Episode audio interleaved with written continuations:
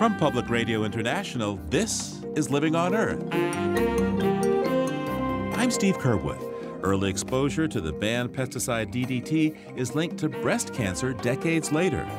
New research shows a fourfold increase for women exposed in the womb. This is the very first study where we've actually been able to measure in utero exposure to an environmental chemical, in this case DDT, and look forward 54 years at the risk of breast cancer for women who are exposed in utero. Also, how pollutants like BPA in the environment are messing up some birds. Starlings who are exposed to that contaminant sing more complex and sexy songs that the females seem to like better. Bisphenol A also affects their immune system, so the females are being attracted to the lower quality males. We have those stories and much more this week on Living on Earth. Stick around. Support for Living on Earth comes from United Technologies, innovating to make the world a better, more sustainable place to live. From the Jennifer and Ted Stanley studios in Boston and PRI, this is Living on Earth. I'm Steve Curwood. DDT was banned in the United States over 40 years ago, a decade after Rachel Carson first raised the alarm about the pesticide in Silent Spring. And DDT has long been suspected in the human breast cancer epidemic, but research in the 1990s could not demonstrate a credible link. In 2007, Dr. Barbara Cohn of the Public Health Institute in Berkeley, California, talked to us about her study that linked pre puberty exposure to DDT as a risk for breast cancer in adulthood using indirect epidemiological evidence. Well, now Dr. Cohn joins us again to explain how her team has taken this research a giant step further with hard evidence that matches DDT exposure in utero to elevated rates of breast cancer when women hit their 50s. This is the very first study that I'm aware of where we've actually been able to measure in utero exposure to an environmental chemical, in this case DDT, which was a pesticide, and look forward 54 years at the risk of breast cancer for women who were exposed in utero. We found that women who had the highest levels of exposure, who were in the top 25% of exposure, had more than a 3.7 fold, almost a four fold increase in risk of breast cancer by the age of 52. Why does the age of exposure matter with respect to breast cancer risk? Well, we know from animal studies, and we have other clues from humans as well, that there are particular periods in life when the breast is most vulnerable to something that might perturb its development and be related to breast cancer later on. One of those periods is in utero when the breast is forming. Another one of those periods is in puberty or leading up to puberty during the hormone storm of that time. Another period is pregnancy itself when the breast is in a different state preparing for lactation. Another period is likely when the breast is returning to its prelactation state after pregnancy or after nursing has been completed. And then finally, during the last hormone storm in the perimenopausal period, may be another period of risk. Different aspects are happening at each one of those points in time, and we expect that exposures during those times may have variable effects depending on when they happen. All these periods you've mentioned, as you say, are times of very intense levels of hormones. You call them hormone storms. Tell me a little bit more about that.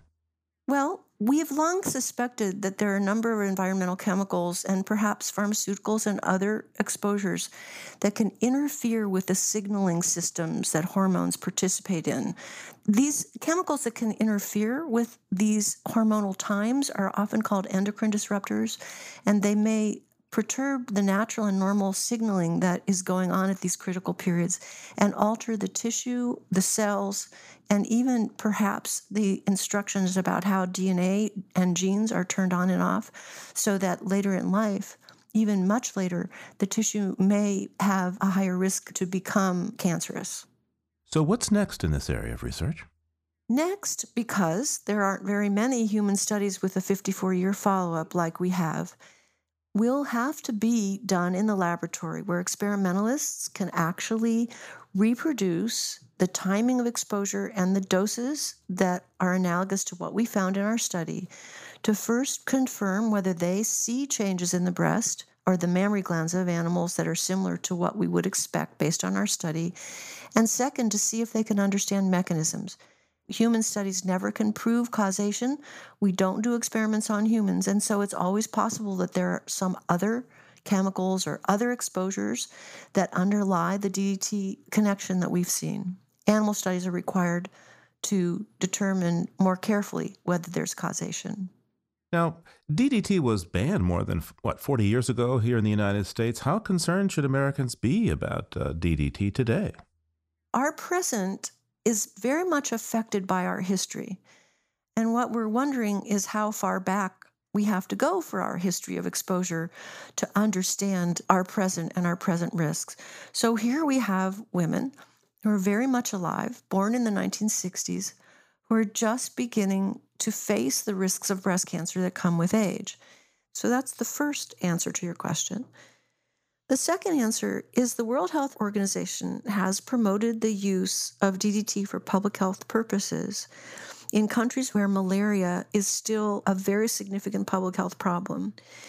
And my research does not change the potential benefits for the use of DDT to control malaria because malaria is a terrible public health concern, particularly for women and children. But it does change the assessment of the potential risks for exposure to DDT we have some more experience since the time the World Health Organization essentially reauthorized the use of DDT for malaria control. And the next step that people are talking about taking are ways to do a better job of protecting that vulnerable population and still do what has to be done to control malaria. And for an individual listening to us who is saying, hey, how can I find out if I was exposed to DDT in utero? What can or should she do? A woman cannot go back and change the past, but she can change her future.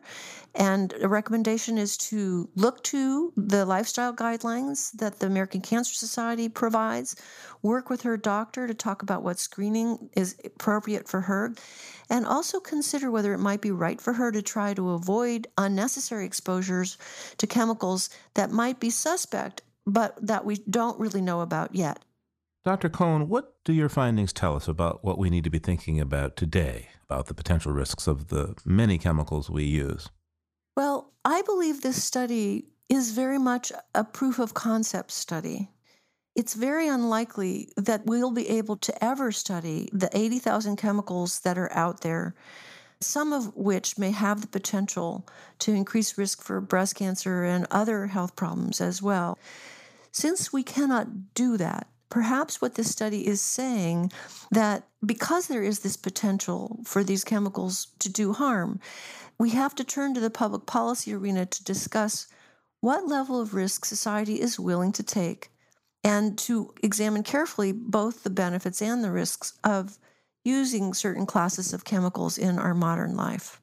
Dr. Barbara Cohn is an epidemiologist and director of the Child Health and Development Studies at the nonprofit Public Health Institute in Berkeley, California. Dr. Cohn, thanks so much for taking the time today. You're welcome. Thank you for having me. Well, though it's banned in the U.S., DDT persists in the environment, and it's a pesticide that, as well as being linked to cancer, disrupts hormones. It's another of the thousands of chemicals ubiquitous in our modern world that affect our bodies in ways we are only beginning to understand, including brain development and behavior. One chemical that's gotten a lot of attention recently is bisphenol A, or BPA, and a new mouse study suggests that the chemical could have adverse impacts on parenting behavior. Joining us now to discuss the study is Cheryl Rosenfeld, a biomedical sciences professor at the College of Veterinary Medicine at the University of Missouri. Welcome to Living on Earth, Cheryl. Thank you very much. So, first of all, remind us what is BPA and where is it found? Well, bisphenol is what we consider an endocrine disrupting chemical. And it's found essentially everywhere because it's in our everyday items. It's in our plastics, in our cardboards. It's even used in dental sealants. And the problem with bisphenol A, it does not degrade in the environment. So it actually can bioaccumulate. They've done several studies looking at whether we can find it in the water and in terrestrial sources. And almost all aquatic sources tested to date, there's been measurable amounts of bisphenol A. And what are the health impacts so far that have been demonstrated? The health effects are many. These include cancers, reproductive deficiencies in males and females, neurobehavior deficits, immunological problems, to list just but a few. So, as I understand it, you wanted to look at the impact of bisphenol A, BPA, on parenting behaviors, and you did a study using mice. Now, why did you use the California mouse? So, we decided to use the California mice for these studies because, unlike regular laboratory mice and rodents, they exhibit monogamy and they're biparental. And in the past studies, they've only looked at maternal behaviors because they could not assess paternal effects. Because in laboratory mice, and rats, the dad does not play any uh, parental investment. But in the California mouse, dad cares. That's correct. Dad does care, and he has to care very much because the survival of his offspring are dependent upon basically receiving parental care from both mom and dad. So tell me about your study. What exactly did you do? So, what we did was we developmentally exposed both males and females in utero and during the postnatal period to bisphenol A at an environmentally relevant concentration. So, we then took those F1 offspring that were developmentally exposed to bisphenol A and we did various combinations, essentially, where we would have either they were both controls, or mom exposed to BPA, or dad was exposed to BPA, or both. So, what did you find? How did the bisphenol A uh, affect the, the parenting behavior of these mice? Well, similar to other studies with laboratory mice and rats, we found that development exposure to bisphenol reduced the maternal investments. And time spent nursing, time spent in the nest decreased if she was exposed to BPA. Likewise, and this was what was novel, we found that the dads who were also exposed to bisphenol A spent less time in the nest with his pups. But what's really intriguing to us is if both parents were developmentally exposed to BPA, we had heightened effects. Essentially, they both reduced their parental investment. We also found that control females who were paired with males who had been exposed to BPA reduce their parental investment as assessed by time spent nursing and in the nest with the pups. And that was quite surprising to us because she herself was a control. So she obviously could, you know, can engage in normal parental behaviors. But it was almost as if she sensed the compromised state of her partner and she was going to reduce her parental investment in his offspring. So it's kind of like in the human family if if dad is off drinking heavily and blowing all the money, mom says, "Well, not much I can do, huh?" That's kind of like a defeatist kind of attitude, perhaps. But the thing too in rodents you have to think about is they obviously want to save some of that energy back for the next litter. So she might say, well, look, he's not the best a partner. And what if I could get a better partner? I want to invest in those offspring. So I'm going to save some of my energy resources for subsequent generations. Well, wait, I thought they're monogamous. They are, but if the partner dies in the wild, then they will pair up again with another male or female. So if they die or if they're a deadbeat, apparently. Maybe so. I we haven't tested that hypothesis yet. So stepping back for a moment, Cheryl, what surprises you the most about your results? Well, I think essentially the fact that paternal behaviors, just like maternal behaviors, are vulnerable to endocrine disrupting chemicals. This is what's unique because nobody has looked at how extrinsic factors like endocrine disruptors, paternal diet, stress can affect his parental investment. And we need to start thinking about how those findings might relate to humans because there's not been a single study to date that has looked at how bisphenol A or any EDC exposure can affect parenting behavior in humans. And I think to me, the long-standing consequences of having reduced parental care are incredibly important. Now, parenting behavior for humans seems like something that has to do a lot with culture and socioeconomics. How relevant do you think your findings are for humans? So you're correct. Social, economic all play important roles in parenting, but if it comes down to it, it's actually guided a lot by what we call these neuropeptide hormones in the brain.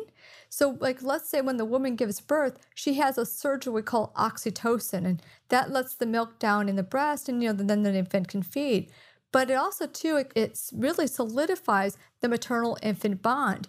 And it's now clear that even dads who just you know had their son or their daughter born they also get a surge of oxytocin.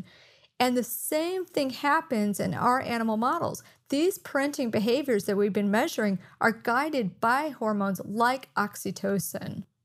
So if that process is interfered with then perhaps the bonding with the child is interfered with that's our hypothesis. That's what we've been looking into in terms of how these chemicals can be affecting these hormones like oxytocin and related ones.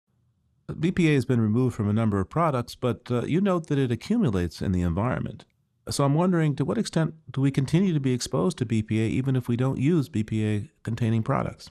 Because it is in the environment and it cannot degrade easily, our exposure is almost guaranteed. But that still does not mean that we should not reduce our exposure at this point. The FDA has banned it from the baby products. that's one possible mechanism by which many infants can be exposed to it. However, it still does not address the two primary routes of exposure, and that is the environment and the pregnant mother. So, that pregnant mother is being exposed to bisphenol while she's carrying her offspring, and that's probably the most critical period for a lot of the organ systems, including the brain. And bisphenol A is just one out of many, many, many chemicals that have endocrine disrupting that's correct. And so I think we need to be looking at other ones, including heavy metals, air pollutants, nanoparticles. That's become very prevalent now in our environment as well. And decide if they affect maternal and paternal behaviors. Cheryl Rosenfeld is a professor of biomedical sciences at the College of Veterinary Medicine at the University of Missouri. Thanks so much for taking the time with us today, Professor. Thank you very much. And there's more on both these studies at our website, loe.org. Illegal wildlife trafficking is a massive problem that's bringing many species to the brink of extinction. Rhinos, for example, or elephants, which are sought for their valuable horns and tusks. But it's not just a problem in Africa and Asia. Here in the U.S., there are also species with horns that are ripe for lucrative poaching. For example, the trophy antlers of the western mule deer can fetch $1,000 or more, and with strict limits on hunting, poachers are often meeting the demand. In Oregon, there have been some recent arrests for mule deer poaching, but resources to catch poachers are spread very thin, and penalties aren't high enough to be much of a deterrent. Still, Fish and Wildlife troopers are doing their best to protect dwindling numbers of mule deer. From Central Oregon, Tony Schick from the public media collaborative EarthFix has the story. Hello! State Police! Oregon Fish and Wildlife Trooper Darren Bean is searching a home in the backwoods of La Pine, Oregon.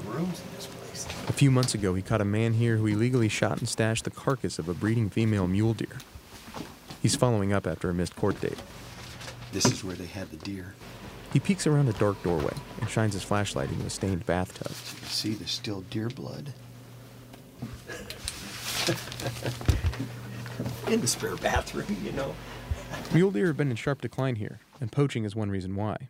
It turns out there are as many deer being killed illegally as there are by law abiding hunters. Declining budgets have left Oregon and Washington with fewer fish and wildlife troopers than they had in the 1980s. Both states are poised to lose more troopers this year. Bean and his partner James Hayes are the only fish and wildlife officers patrolling more than 5,000 square miles, and they have less time to spend finding poachers than they used to. Their workload now includes more general law and time spent on safety checks for boats and ATVs. Yeah, the days of just solo fish and wildlife are, you know, not anymore. On one shift alone, Bean and Hayes handled arsons, hit and runs, and burglaries. They still go hard after big poaching cases, and they think Gene Parsons is one of those. Near as we can tell, that guy killed a tremendous amount of deer. They arrested Parsons in January, and so far have charged him with 15 counts of violating fish and wildlife laws. Months later, he's been indicted but has not yet stood trial. He didn't return phone calls. He'd shoot, you know, five, six deer a night, and he'd cut the antlers off with a chainsaw and bring them home, and then a lot of times he would just, near as we could tell, sell the antlers. Where poachers sell remains a mystery to them, but they recently received a tip about an antler dealer. He's said to be in possession of several thousand dollars worth of stolen horns. Hayes says if they can connect Parsons or other suspected poachers to this dealer, that can mean additional charges like racketeering. Penalties for poaching alone aren't always a big deterrent. There's no jail time involved, it's just monetary, small fines. They're not likely to quit. For real criminals. Some Northwest counties prosecute fish and wildlife cases aggressively. Others dismiss a high number or reduce them to small fines. Many lack the resources to go hard after poachers. Just ask Eula Stapleton, the lone Lake County prosecutor who handles a lot of cases from Bean and Hayes. His jail has 17 beds, and he says most are claimed by people in drug related crimes. I understand why officers may be frustrated, but you don't have you don't have the resources to throw everybody in jail. So what I try to do is I try to hit them up with a fine. The sun is setting on a windy day in Lake County by the time Hayes stops his truck at the antler dealer's gate. Bean pulls up minutes later, along with troopers from Bend and John Day. They're also tracking sales from poaching suspects. Not home. He's not home. Oh, Gates locked. Padlocked. did you see any activity around there? Looks like one set of trucks came out of there maybe this morning. They meant to come earlier, but Bean was called to a burglar alarm. They wait outside the property for a few tense minutes. Then the dealer returns a call to one of the Bend troopers. Well, what's the word? He's gone for the evening. The antlers have moved on. His sale records aren't at the house either. I said, well, I'm trying to run down some stolen horns. You know, where are they at? You know, who do you sell them to? He said, I'm running a business and I'm not in the business of telling you where I'm selling my stuff. Out of options, they load up and they roll out, and the hunt goes on. I'm Tony Schick in La Pine. Tony reports for the public media collaborative EarthFix, and there are videos at our website, loe.org. Well, when it comes to poaching, it's not all bad news. In fact, for some endangered rhinos, there's an encouraging development to report. This good news comes in the wake of record numbers of rhinos slaughtered in 2014 by poachers in South Africa, an estimated 1,200, with more taken elsewhere on the continent. Traditional Asian doctors believe that rhino horns have curative power, and market demand has driven some rhino species to the edge of extinction. But that demand is now running into a high tech enforcement system just launched in South Africa to protect these large mammals.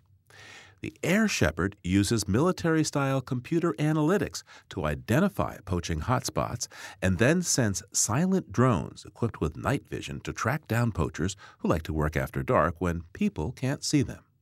John Peterson, chair of the Charles A. and Ann Morrow Lindbergh Foundation that's spearheading this effort, joins me now. Welcome to Living on Earth, John. Hi, Steve. Nice to be here.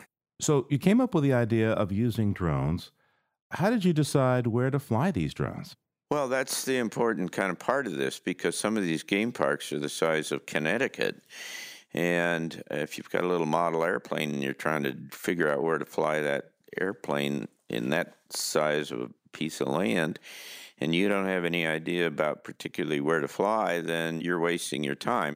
That's where the experience of the University of Maryland comes into play because they have developed a predictive analytic tool tell us on a daily basis where the animals are likely to be and where the poachers are likely to be. Predictive analytics, how does that work? Well, it's interesting because the University of Maryland got a contract a number of years ago with the Department of Defense to try to predict where roadside bombs were going to be in Afghanistan and Iraq. And by using historical information and topography and ingress routes and infrastructure and all those kinds of things, over time they got to become very highly accurate at predicting where these bombs were going to be. The head of that program, Dr. Tom Snitch, was very interested in the wildlife conservation area, and he figured out that you could take the same basic algorithms and repurpose them uh, to the anti poaching. And that's what we do. We've joined the most effective operational capability on the ground with this supercomputer based predictive analytics. And where we've tested it, it stops poaching. What's the data that goes into his computer model here? Are you looking for where the rhinos are? Are you looking for where the poachers are? You combine? How does this work? The poaching problem is all dependent upon where the animals are, of course. And so you build databases that have all of the topography of the land that you're looking at. It has all historical information about where poaching has happened in the past so that you get patterns on where they happen. You figure out the time of the day and the time of the year and uh, whether it was wet and what the weather was like and whether there were water holes close by and whether there was a full moon and how close to roads they were and other such things. And the combination of all of this allows you to say with a high degree of confidence that tonight you should fly your aircraft over the top, you're going to know that this is where the poachers will come if they come tonight. How exactly would this work on a given day? The computers work all of the data and come up with a flight plan that says tonight, here's where the problem is, and here's how you should fly your drone. And we download the flight plan And you then pre position the rangers in that area and you launch the drone and it autonomously, automatically starts on this flight. And you monitor that information in the operations center, which is a mobile center that drives around out in the bush and launches and recovers the aircraft. And you see and look for both animals and you look for the possibility of human beings. And in most cases, they're in cars and they drive down the road and they stop. Then you can alert the rangers because they're positioned closely by. They can get there in a hurry and they can capture the person and arrest them before they have a chance to kill the animal. And then you take all of the information of that day, all the environmental information, the information about the locations, and so on, upload it to the computer as additional data, and it makes the database more robust. So, this is a combination of folks on the ground, the drone being flown in real time, somebody looking at the data and giving a radio call to the authorities on the ground. That's it. How well does it work? In testing, and we've tested the drones by themselves, a thousand hours, 650 missions flying in places where beforehand, for two years, they had lost 12 to 19 rhinos every month. For the six months that we flew in South Africa, there were no rhinos that were killed. And uh, similarly and independently, we've tested the predictive analytics. In the two weeks that we tested that at a private game reserve, they captured 24 poachers and again, there were no animals killed. And so the combination of these two things are a capability that have extraordinary kind of potential of really just sh- shutting down the poaching where we're able to deploy them. This must be very exciting. Well, it's extraordinary because these animals that we've grown up with, these giant, iconic animals, represent an essential aspect of who we are as human beings. And the thought that they would be extinct within eight or 10 years, which is what's going to happen at the present rate of killing if it continues, is just psychologically, fundamentally disconcerting. So it is exciting that we have a capability to be able to stop this poaching. John Peterson is chairman of the Lindbergh Foundation. His Air Shepherd program is successfully targeting rhino poachers in South Africa. Thanks so much for taking the time with us today. Great to be with you, Steve. Thanks so much.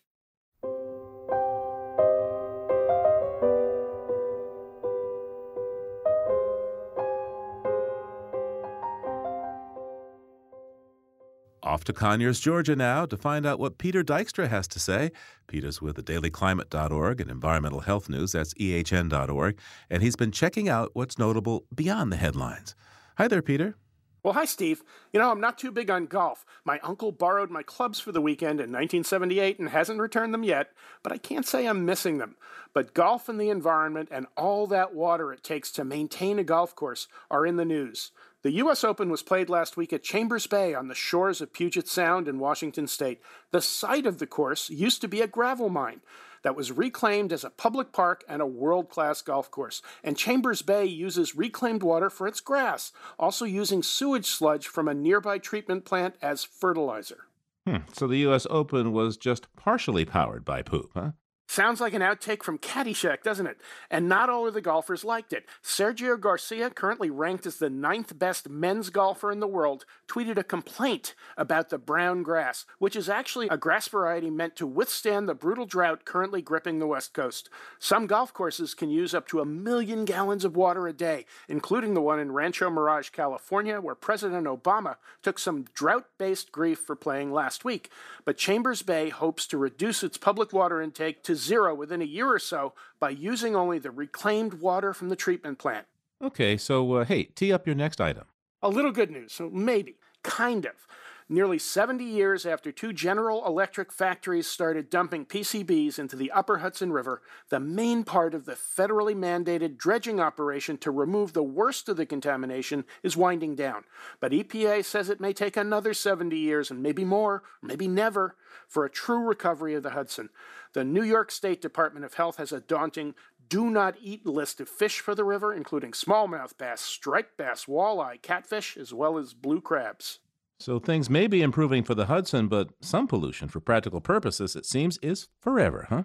Right, and that also applies to other PCB sites, including New Bedford Harbor and the Housatonic River in Massachusetts, Waukegan Harbor on Lake Michigan in Illinois, and Anniston, Alabama. These chemicals are carcinogenic, and they literally take centuries to break down naturally. Oh, well, on that cheerful note, take us back for a look at environmental history. We're coming up on the 10th anniversary of Hurricane Katrina in August, but one of the most important and complete accounts of Katrina's damage was written 13 years ago this week in 2002. Wait a second, you're saying that one of the best stories on Katrina was written three years before the storm Katrina? That's exactly what I'm saying. In June 2002, reporters Mark Schleifstein and John McQuaid of the New Orleans Times Picayune launched a series called Washing Away Powerful Stories about the threats to Louisiana's coastline and the catastrophic hurricane that would someday engulf the city. These two reporters touched all the bases. How coastal erosion, partly caused by canals and oil pipelines, had eroded much of Louisiana's hurricane protection, how the levees, including the ones that gave way on August 29, 2005, were no match for a major storm surge, how the state, city, and feds were unprepared for a mass evacuation, how a major channel built to give ships a quick exit from the Mississippi River also gave the storm surge a quick entry. And I recall that meteorologists, emergency managers, and others have been warning about the big one for years. Yes, and the stories from Schleifstein and McQuaid tied it all together. They probably saved a lot of lives for those who heeded their warnings about the flood risk and evacuation challenges, but those warnings went largely unheeded by many people in authority. The mayor, the governor, both Democrats, and the Republican White House were bipartisan clueless when Katrina came calling for real. I wish there were a Pulitzer Prize for I Told You So for reporters like these two. More importantly, I wish people would listen more to reporters and to emergency managers too. When they wave the red flag, they're right a lot more often than they're wrong, and the difference can literally mean life or death. Thank you, Peter. Don't mention it. Peter Dykstra is with Environmental Health News. That's ehn.org and thedailyclimate.org. And there's more on his stories at our website, loe.org. Talk to you next time, Peter. Okay, Steve. Talk to you soon. Coming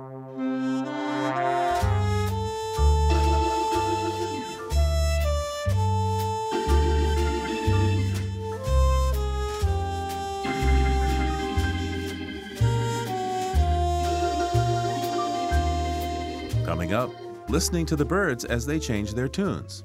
That's just ahead on Living on Earth. Stay tuned. Funding for Living on Earth comes from United Technologies, a provider to the aerospace and building systems industries worldwide. UTC Building and Industrial Systems provides building technologies and supplies, container refrigeration systems that transport and preserve food, and medicine with brands such as Otis, Carrier, Chubb, Edwards, and Kidde. This is PRI, Public Radio International. It's Living on Earth. I'm Steve Curwood.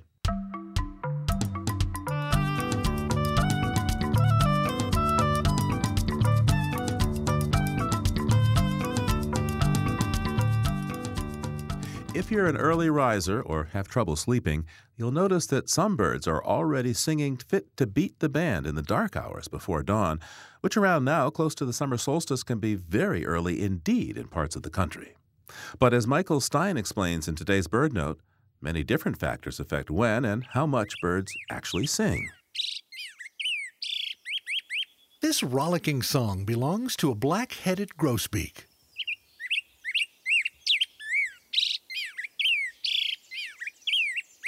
Like most birds, the male grosbeak begins singing in earnest a few days after reaching his traditional nesting grounds in spring. And like most birds, he sings frequently when trying to attract a mate.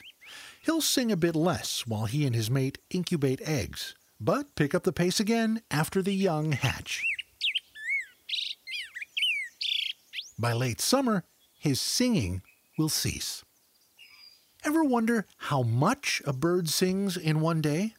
Some patient observers have shown that a typical songbird belts out its song between 1,000 and 2,500 times per day. Even though most bird songs last only a few seconds, that's a lot of warbling. On nights with a full moon, male sage thrashers have been known to proclaim their long winded songs all night. But the North American record holder may well be the red eyed vireo. One such vireo delivered its short song over 22,000 times in 10 hours. I'm Michael Stein. You can find photos of some of these champion songsters at our website, loe.org. While strolling in the woods, you'll likely hear the chatter of a lively bird community.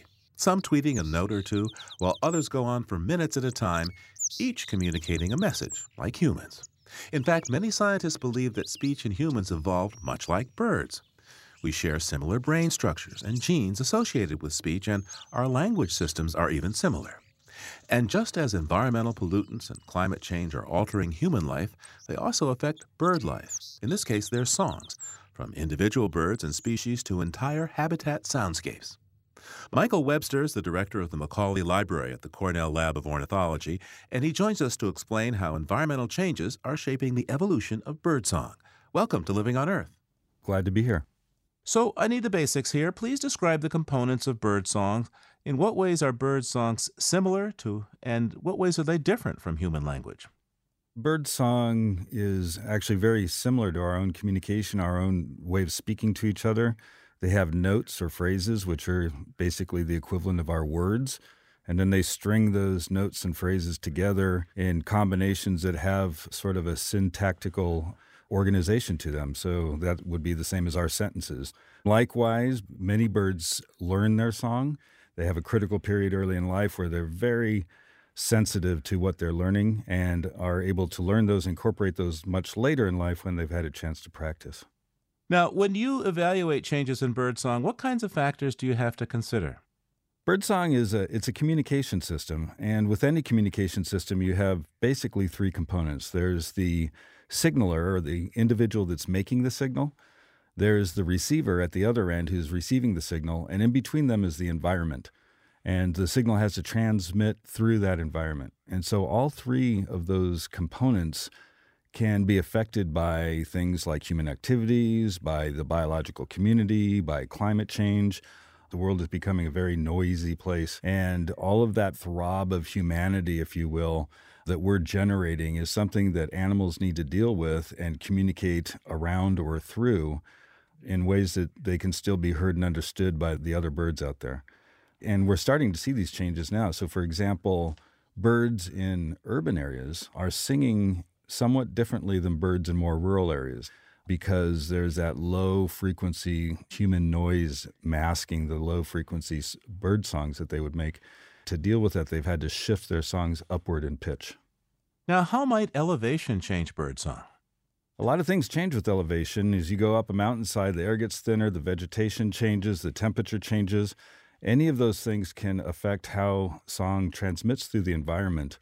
There has been some very interesting work done recently to look at how song varies with elevation.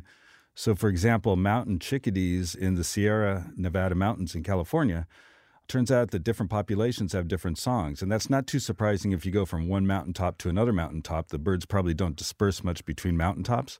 But what was surprising is if you go higher in elevation on the exact same mountain, the birds low down on the mountain sing different songs than birds higher up on the mountain.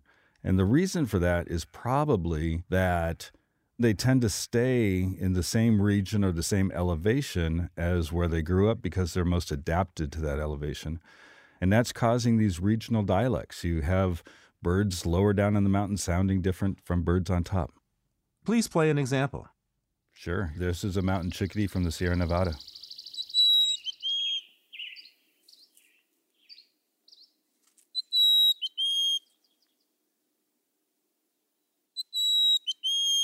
And here's uh, the same species, a mountain chickadee from another population.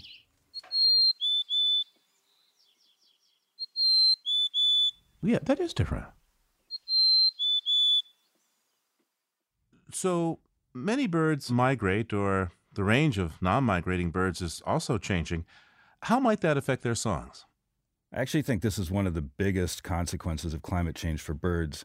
What we know already is that the ranges of birds are changing around us. Birds are moving northward, they're moving southward, they're moving to expand their range into areas where they didn't previously exist. The consequence of that is that we have a lot of species that are coming together in areas that didn't really co evolve with each other and didn't really coexist with each other previously. What that means is the entire soundscape, the environmental noise that surround a bird is different now than it was a few generations ago.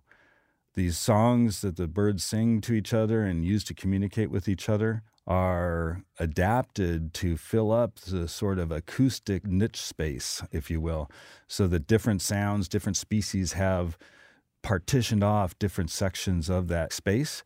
And if you have different species coming together that didn't coexist before, that means that the acoustic space is becoming jammed and the birds' songs are overlapping with each other in ways that they never did before.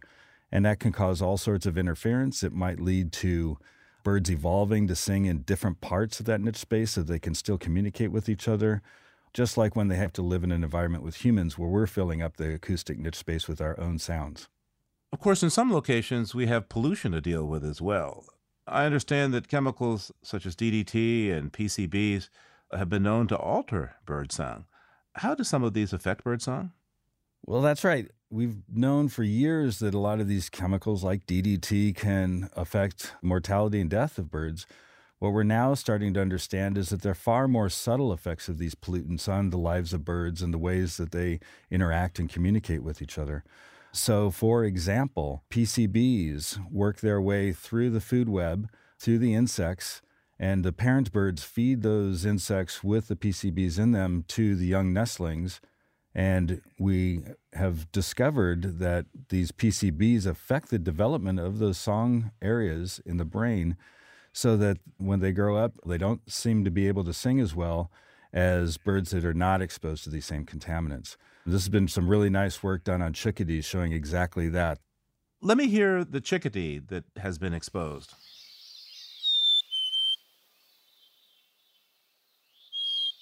What we're listening to here is a chickadee from the Hudson River Valley. Um, this is an area with high levels of PCBs, and the songs of birds that grow up in this area are less consistent and therefore indicate lower quality um, than males who grow up in other areas.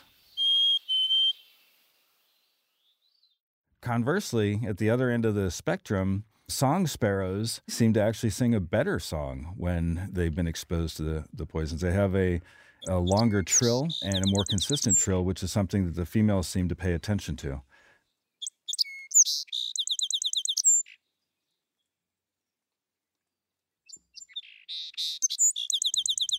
Now, there's some pollutants like bisphenol A that change bird song as well, I understand. Uh, please tell us a bit how this has affected starlings. Yes, so bisphenol A is an estrogen mimic, in starlings, it's been shown to affect the development of the song centers. But in this case, the starlings who are exposed to that contaminant again sing more complex and, if you will, sexy songs that the females seem to like better.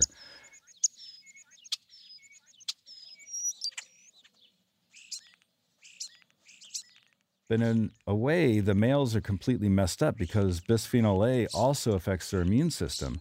So the females are actually being attracted to the less fit or the lower quality males, which is more or less exactly the opposite of what these songs originally evolved to do. The songs are supposed to be conveying to the females information about male quality so that the females are attracted to the highest quality males, not the lowest quality males. How well can we humans distinguish these changes in birdsong? It's pretty challenging for us to distinguish these differences in the bird song because we're listening with human ears, and the human ear is quite different from the bird's ear. Birds are much better at distinguishing subtle frequency and temporal differences in song that, that we can't pick up very well.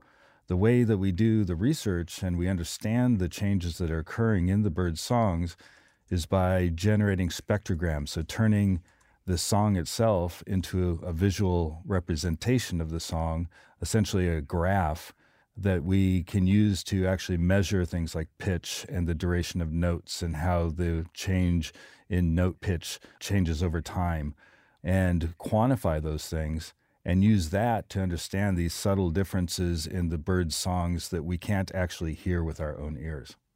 So, overall, many factors play into how birdsong evolves. But considering the effects of climate disruption and pollution, how do you see things going? Very hard to predict. We've all seen the projections for climate change over the next several decades. We know that the birds are going to be living in a very different world than they have been living in a very different world from that that they evolved in. And that will affect the way they communicate with each other, just as other aspects of their life what they eat, where they live, things like that. What I do know and can say with some confidence is that there will be far more subtle effects of climate change on these birds and how they communicate with each other than we have been appreciating in the past. The positive is that birds have dealt with climate change in the past. They've existed through glacial ice ages and they've evolved to deal with those changes.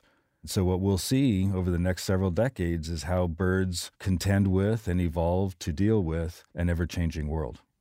Michael Webster is the director of the Macaulay Library at the Cornell Laboratory of Ornithology. Thanks for taking the time with us today. Uh, thank you. It was a pleasure.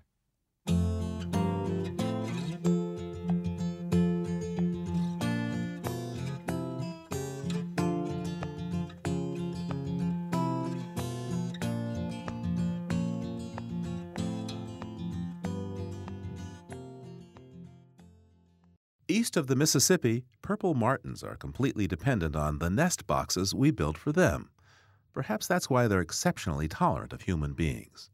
Though at times, when writer Mark Seth Lender listened to them, he wasn't sure that what they were saying entirely expressed their approval. Looping, they land. A fistful of sapphires. Purple martin, blue on black. They stand at the doorways of their houses made of tin, walls ringing at their touch, their loud purple tinted talk, the clip of flight feathers as they climb again into the sky, in curves and curls, sideways pointing, inside, upside down. Purple martin hunting insects on the wing. Follow the figure if you can, a course no kite tethered to a human hand can shadow. They clatter as they fly too much to say, too little time, mouths wide as the blue horizon, a long, bright glittering. Over the cloud filled pond, over the dark green land. And again to their perch all at once, talk, talk, talking. One goes where he should not, a station that belongs to someone else, and voices rise, and feathers fray, and feet tangle in midair.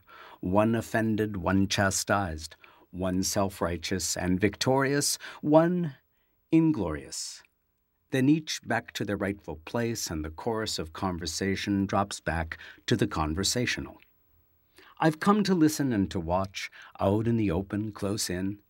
They circle, then wings wide, they glide, and grasping to the landing place, they settle, but not quite all the way.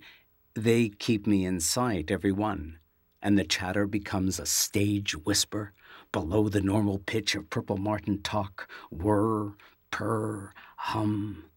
The staccato of their clicks like punctuation marks, as well these may be. Overtones, harmonies, the cantillation of some ancient text, no doubt we once understood, lost to us now a thousand centuries. The sun goes down, the day comes to a stop. In the last of twilight, purple martins go on talking, as if behind my back, to each other, to themselves, all about me.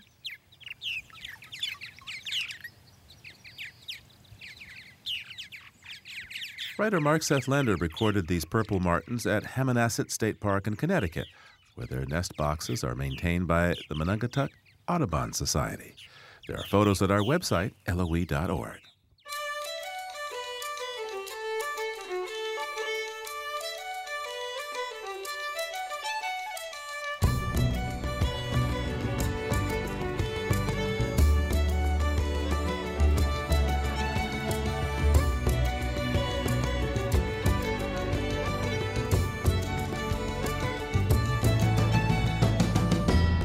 time on Living on Earth, water from glaciers is the key to hydropower in the Pacific Northwest.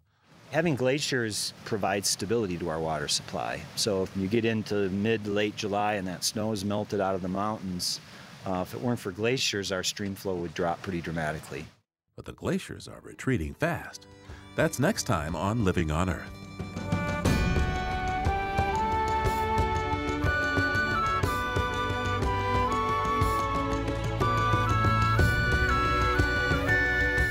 Earth is produced by the World Media Foundation. Our crew includes Naomi Arenberg, Bobby Bascomb, Anna Fitzgerald, Lauren Hinkle, Shannon Kelleher, Helen Palmer, Adelaide Chen, Jenni Doering, John Duff, James Curwood, and Jennifer Marquis. Our show was engineered by Tom Tiger with help from Jake Rigo, Noel Flatt, and Jeff Wade. Allison Lirish Dean composed our themes. And you can find us anytime at loe.org and like us, please, on our Facebook page. It's PRI's Living on Earth. And we tweet from at Living on Earth. I'm Steve Curwood. Thanks for listening. Funding for Living on Earth comes from the Grantham Foundation for the Protection of the Environment, supporting strategic communication and collaboration in solving the world's most pressing environmental problems. The Kendeda Fund, furthering the values that contribute to a healthy planet, and Gilman Ordway for coverage of conservation and environmental change. Living on Earth is also supported by Stonyfield Farm, makers of organic yogurt, smoothies, and more. www.stonyfield.com. PRI, Public Radio International.